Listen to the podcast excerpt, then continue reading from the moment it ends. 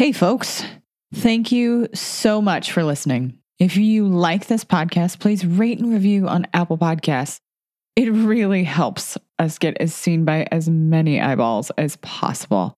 You can also directly support Sex Talk as a super fan on Patreon. Just go to patreon.com slash sex talk with Erica Miley. And for just the cost of a cup of coffee, y'all, you should know I love my coffee.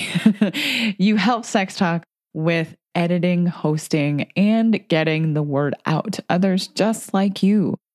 Help to spread curiosity about sex and keep the knowledge bombs dropping to everybody that has or wants to have sex. And a big thank you to those of you who've already become super fans. You're rock stars, and I so appreciate you. That's patreon.com slash sex talk with Erica Miley. All right, let's get into the episode. Sex talk, Erica Miley, cause sexuality is tough. And okay, sex just isn't good enough. No, sex talk with Erica Miley. Hey, folks, welcome to Sex Talk with Erica Miley. Erica Miley here. Uh, y'all, I brought you some real nerd shit today.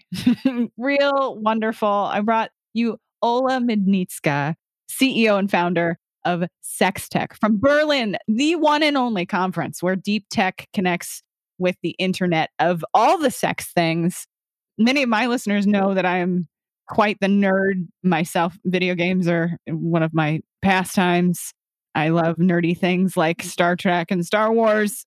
But I have never really, in an earnest way, seen sex and tech put together in a cohesive way. And you've done that. I, th- I personally think you've done that beautifully. And you have this wonderful story. Thank you. And I could just sit here and talk and talk and talk. Thank you for just being here. Thanks, Ola. I appreciate you coming. Thank you so much for having me here. That's a real pleasure. Thank you. So, this personal t- story that you that has led you down the path to shape yourself, you as a whole person, as a sexual person. Tell me a little bit about that. Yeah, sure. I actually uh, I'm often really enjoying to talk exactly about this story because as you just said it's sort of important to know how you're shaped as a sexual identity and what does it mean to you if mm. the sexual identity and sexuality in whatever broader picture cross one day your uh, professional life as well which happened clearly in, in my life and there's uh, no accidents like coincidental situations that had to happen that way in my case. Mm-hmm. the story started in uh, one of the post-soviet countries. I am a first child of very young democracy of poland. I was born in communist time and i experienced the transition from the communism into you know the first baby steps into democracy. But when the systems are changing it takes decades for societies to adopt to new values. And those values are later on be implicated in educational systems and society as a whole, and so on and so on. So you grow up with a country that was growing up. I grew up with a country that's still, I would say, it's still in this very baby steps of growing up towards democracy because it's only mm-hmm. 30, not even 30 years of that process but that's a great metaphor actually yeah we started together mm-hmm. you know Yes, we totally started together. I, I, think that's a beautiful image of how we are culturally shaped, and they're deeply connected for you and how you are here today. So, when did the journey towards sex tech really start?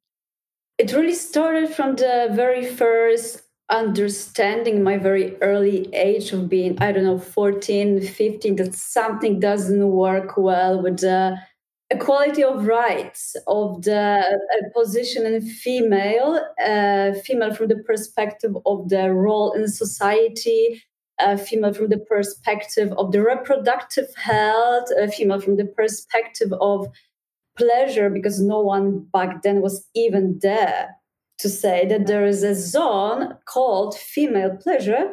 And that you have a right to a experience that B, not feel ashamed, C, not being judged. Yeah. And that was very, very strongly, it still is, I have to say, uh, developed in the mentality of the people from the East, you know, and the more Catholic Church suppress you as a society, the more suppressed people you have, but less educated. Mm-hmm. Oh, we in the U- U.S. know a little bit about that too. We we absolutely know. Uh, yeah. we we share a lot. I, we definitely share a lot of that, you know, in that regards. And and that was suppressing me because as a very young girl, I understood that I just can't have sex, you know, mm-hmm. I just can't have sex without having a boyfriend, without being labeled that this guy is zoning me. Mm-hmm. So I belong basically to this dude by the fact that I just want to have sex. Because otherwise, if I would do that, if I would liberate myself freely and say, oh my God, I'm 17, I just discovered the first orgasm and I want to have a lot of them, mm-hmm. I'll be, of course, labeled as a slut, as a whore, as, um, as a girl, the girl that no one would like to hang out with. That was raising up something in me that led me in the first steps to be just activist in the first position I started to recognize there are female communities, and they were very much subculture because they were really belonging to beautiful times of hardcore, grindcore music and DIY kids and straight edge culture, you know. And, yes. and I, I, was lucky to be part of this growing culture in my uh, my country, and it does really open up a lot to me. And then I understood back then, when, whenever we were going for protests or when we, when we were, you know, organizing some actions um, writing zines like illegal newspapers, stuff like that, that I knew that I don't know if I'm going to end up in art, I'm going to end up in science, I'm going to end up in tech, or whatever I'm going to fucking end up in my life. I'm always going to keep those values. Yes, I think when you come from these punk rock places, like you just, the zine culture, the resistance that you're raised with is just, it stays with you. It stays with you forever. And I was definitely, especially around middle school, that punk rock culture was deep in my bones too. So I understand that that you could. It really sounds like this connection to you, you watching what's happening, yeah. especially for women. Yeah. That oh, I want to have orgasms. I want to have all of those things, and I don't think I should be punished for that. You smelled that out early in your life because I was lucky enough to end up in those communities, and you know, and for me, it was super empowering moment when we could see the guys on stage screaming for female rights. Yeah, and you know, the moment when you understand that there are guys also like supporting you, and are not ashamed to say that they're feminists. Mm-hmm. And they're on your side for your rights. That was really beginning of me and myself, also as my sexual identity, because then I understood that there's many people in this world I will meet in the future. I will travel, I will discover new cultures, you know, but I will have this base in me wherever I go. Yeah. And when I think what started about sex, I mean, sex tech, back then there was nothing like sex tech, of course, but right. I'm talking about the base of understanding how important female rights and equality rights and abortion rights and uh, contraception access rights were important for me back then already. And that kept growing and evolving in my future projects in life, I guess. I, I just, I can feel as you're describing this, I can feel the straight line from punk rock through feminism and watching it on stage, bringing it into your own life and your own soul and your own values, and then how that developed throughout your life. When did would you say that you really started to kind of develop more of a voice and being willing to speak out?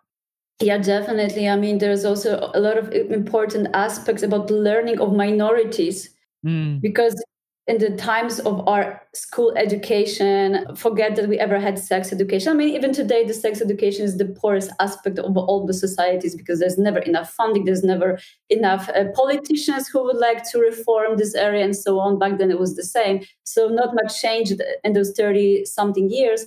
But the concept of understanding the society also consists of minorities. And the minorities are often not heard because they're they're never going to be loud because no one's going to give them the microphone to say what they want to say.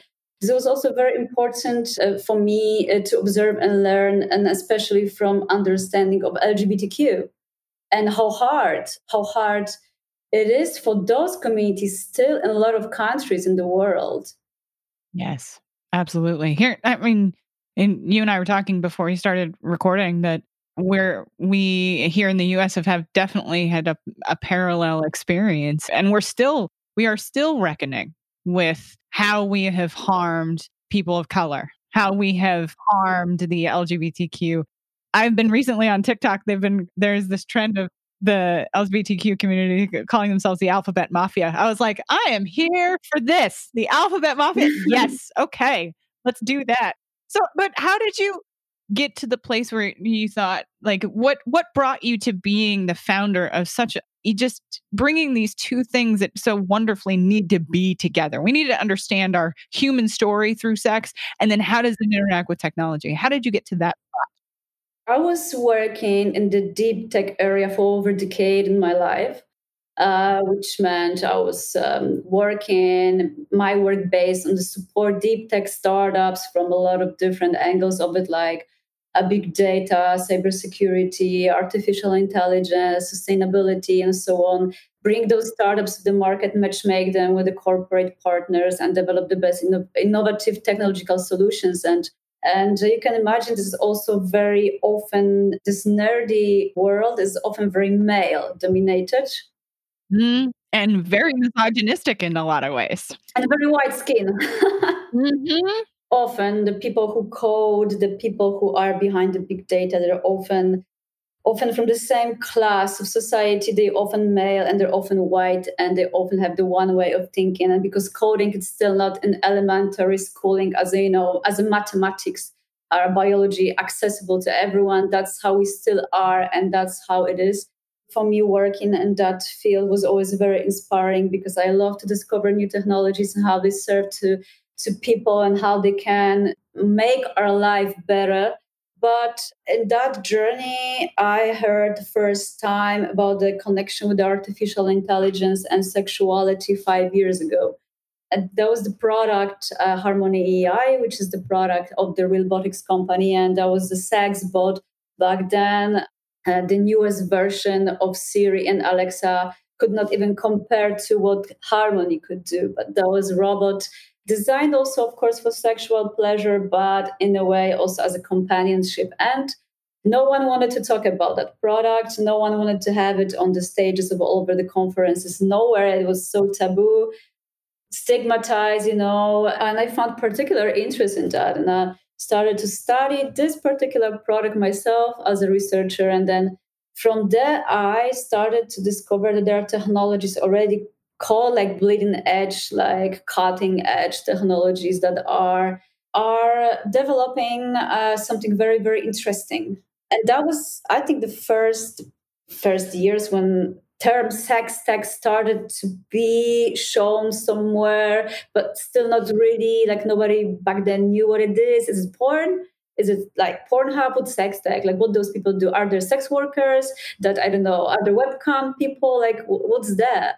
People were confused i was confused and that's why i started to to reach out for the all the people i could potentially find from that area people who are product designers of the sex toys or own their companies how they develop those sex toys to be more technologically approachable. What changed in the sex toy sector why now we have so many you know new products in the market but we didn't have anything 10 years ago and how this all uh, sexual wellness industry started to add technology on the top and started to create a new product. Mm-hmm. And imagine there was a lot of females. and I was like, what the fuck? Like, excuse me, like this is amazing. Like, so actually this particular segment already was covered by females, female founders, uh, product designers.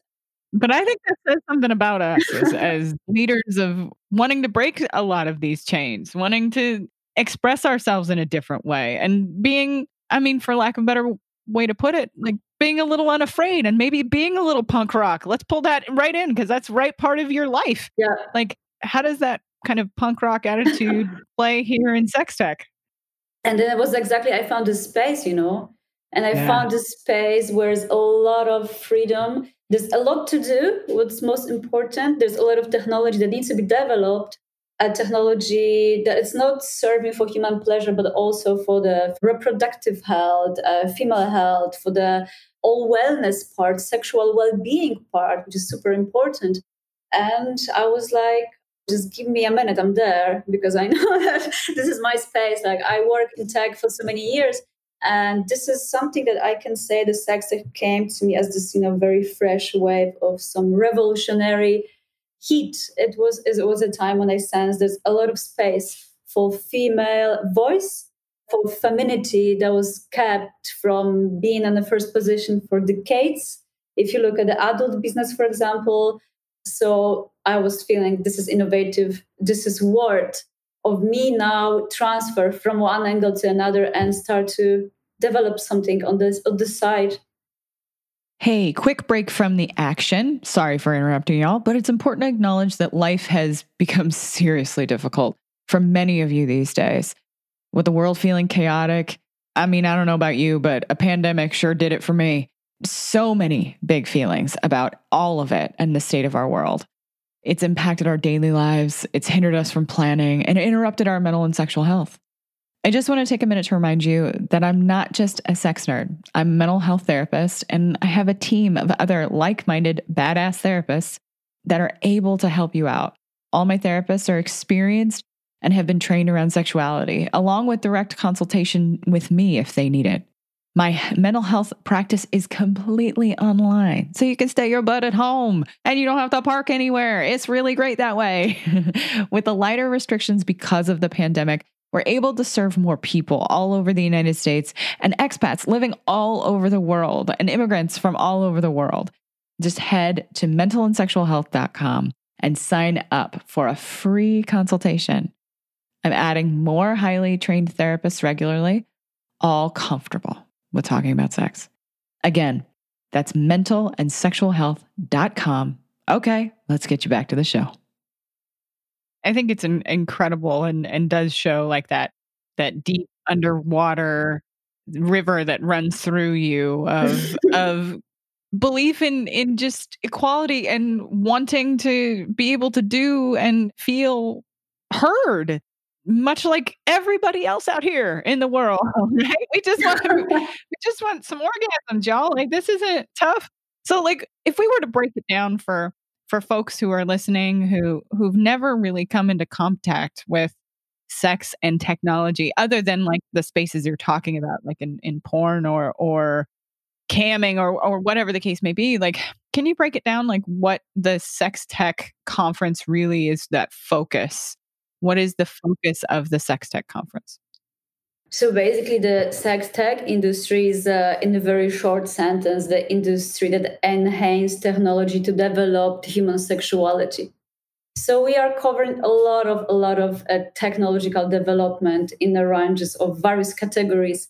So starting from uh, immersive entertainment, going through artificial intelligence, then educational platforms and apps for adult and uh, different ages uh, sex education, supporting therapists and medical communities by exactly giving them access to the technology so they can use it with their final customer as well.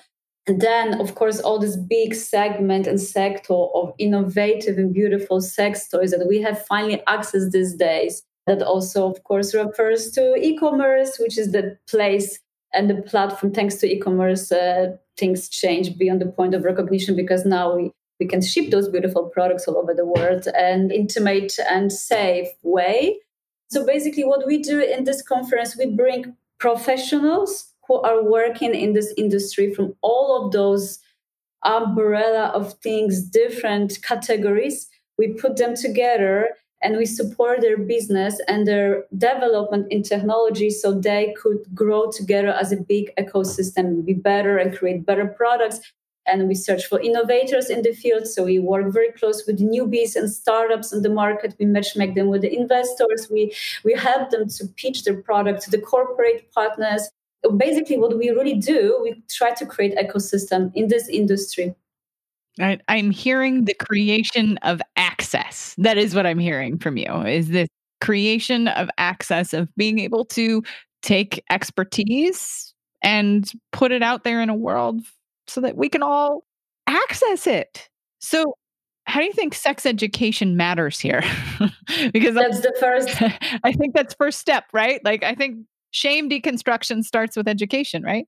I love your thinking because this is the fundamental part, which is always underinvested, which is always kept in the dark corner and the politicians and administration professionals are never put enough attention to it and if they won't mm-hmm. it doesn't matter how our technology will be developed how amazing pro- what amazing products we will develop mm-hmm. if we do not educate from the young age about a self-awareness self-acceptance pleasure as a in its own terrain. A pleasure for pleasure not because of a productive health but you as a young body this is your anatomy and this also gives you pleasure. Please feel free to not feel ashamed if we don't if we don't have systems for that. And tools we have another generation educated on the pornhub then we have another generation that in the very late years will start to break the taboo to, to purchase this beautiful product that we just designed means the sex toy or app or platform or whatever whatever whatever there's another generation of taboo, of stigma, of shame, of uh, lack in communication between the partners, cheating issues, ending up in therapy if you're lucky, or because you ha- you can afford or you have the therapist. So the sex education is a base. Mm-hmm. Why we can't support this from the tech side? Because no one at the end want to pay for it. Yeah. We can create platforms to educate parents. We can create platforms for like global education, but we as a product innovators we create product that we put on the market and the product needs to get an investor and the product needs to be sell that's why the customer and this product should be administration level governments that invest in the local communities and schools for those exactly tools that we are ready to make Yes. Yes. Yes. We need it. We need it so badly. So I, badly. Like you said, like shame is the dictator that gets folks to try to find any kind of information that can support them in any way, but oftentimes the information they access doubles down on that shame. Especially if all your only education that you ever get is porn, and, and porn's great, but it's performance, not education. That's the trouble here. When, especially when people are watching that and go, "I can't move my leg that way. Why can't I do what I see on that TV? Am I normal? you know?" And then the- am I normal? Exactly, exactly. So I do want to make sure that we touch on like, I mean, we are sitting here in the middle of December as we record this, and we're all still dealing with COVID. And I know the conference state of the world has changed. I went from going to do conferences this year and speaking conferences this year to have to do everything online. What has that been like as far as organization and creativity for you and your organization? It was a hell. Best description hell on earth. Mm-hmm. Welcome to hell. I mean, yeah, it was unpredictable, tiring, exhausting, uh, draining everybody and making everyone crazy process. Because as far as you can, based on your business strategy, marketing strategy, when the times are normal, in this case, you can't. On the regulations, which are practically in our case we're changing every two months in berlin because there were like governmental regulations there were local regulations there were international regulations like that clearly are not stable and you can't foresee what's in the corner this you know this this process of creation was all the time on the edge of burnout for me personally personally this year ended mm-hmm. and as an entrepreneur as a person who leads this project and i'm not ashamed of talking about my my emotional weakness it ended with burnout. Oh i'm with you. Like we're i'm sitting here we're sitting here together. We are in our comfy clothes. I can't i can't by the end of like i would say like three o'clock i can't think anymore. I'm right there with you. I'm burnt burnt the fuck out. And it zaps your entrepreneurial creativity what was that like for you to acknowledge?